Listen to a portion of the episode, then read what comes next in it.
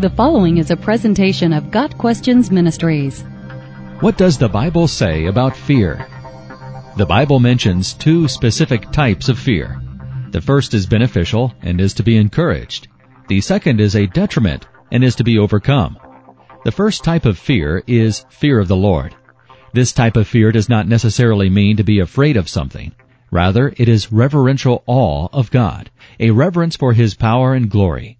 However, it is also a proper respect for His wrath and anger.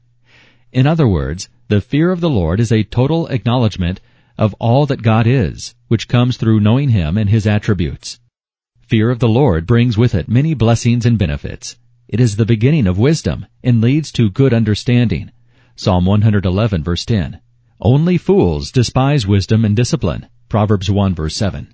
Furthermore, fear of the Lord leads to life, rest, peace, and contentment. Proverbs 19 verse 23. It is the fountain of life. Proverbs 14 verse 27 and provides a security and a place of safety for us. Proverbs 14 verse 26. Thus one can see how fearing God should be encouraged. However, the second type of fear mentioned in the Bible is not beneficial at all.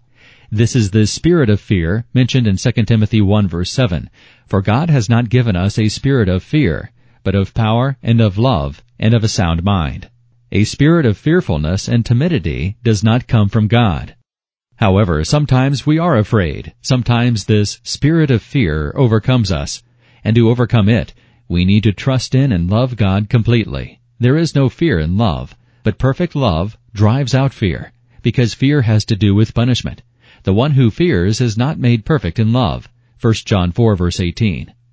No one is perfect, and God knows this. That is why He has liberally sprinkled encouragement against fear throughout the Bible. Beginning in the book of Genesis and continuing throughout the book of Revelation, God reminds us to fear not.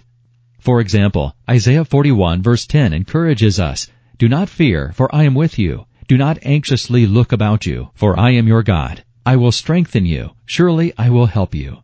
Surely I will uphold you with my righteous right hand. Often we fear the future and what will become of us. But Jesus reminds us that God cares for the birds of the air. So how much more will He provide for His children? So don't be afraid. You are worth more than many sparrows. Matthew 10 verse 31. Just these few verses cover many different types of fear. God tells us not to be afraid of being alone, of being too weak, of not being heard, and of lacking physical necessities. These admonishments continue throughout the Bible, covering many different aspects of the spirit of fear. In Psalm 56 verse 11, the psalmist writes, In God I trust, I will not be afraid. What can man do to me? This is an awesome testimony to the power of trusting in God. Regardless of what happens, the psalmist will trust in God because he knows and understands the power of God. The key to overcoming fear, then, is total and complete trust in God. Trusting God is a refusal to give in to fear.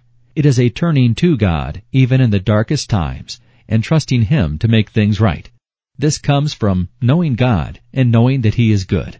As Job said when he was experiencing some of the most difficult trials recorded in the Bible, Though He slay me, yet will I trust in Him. Job 13 verse 15. Once we have learned to put our trust in God, we will no longer be afraid of the things that come against us.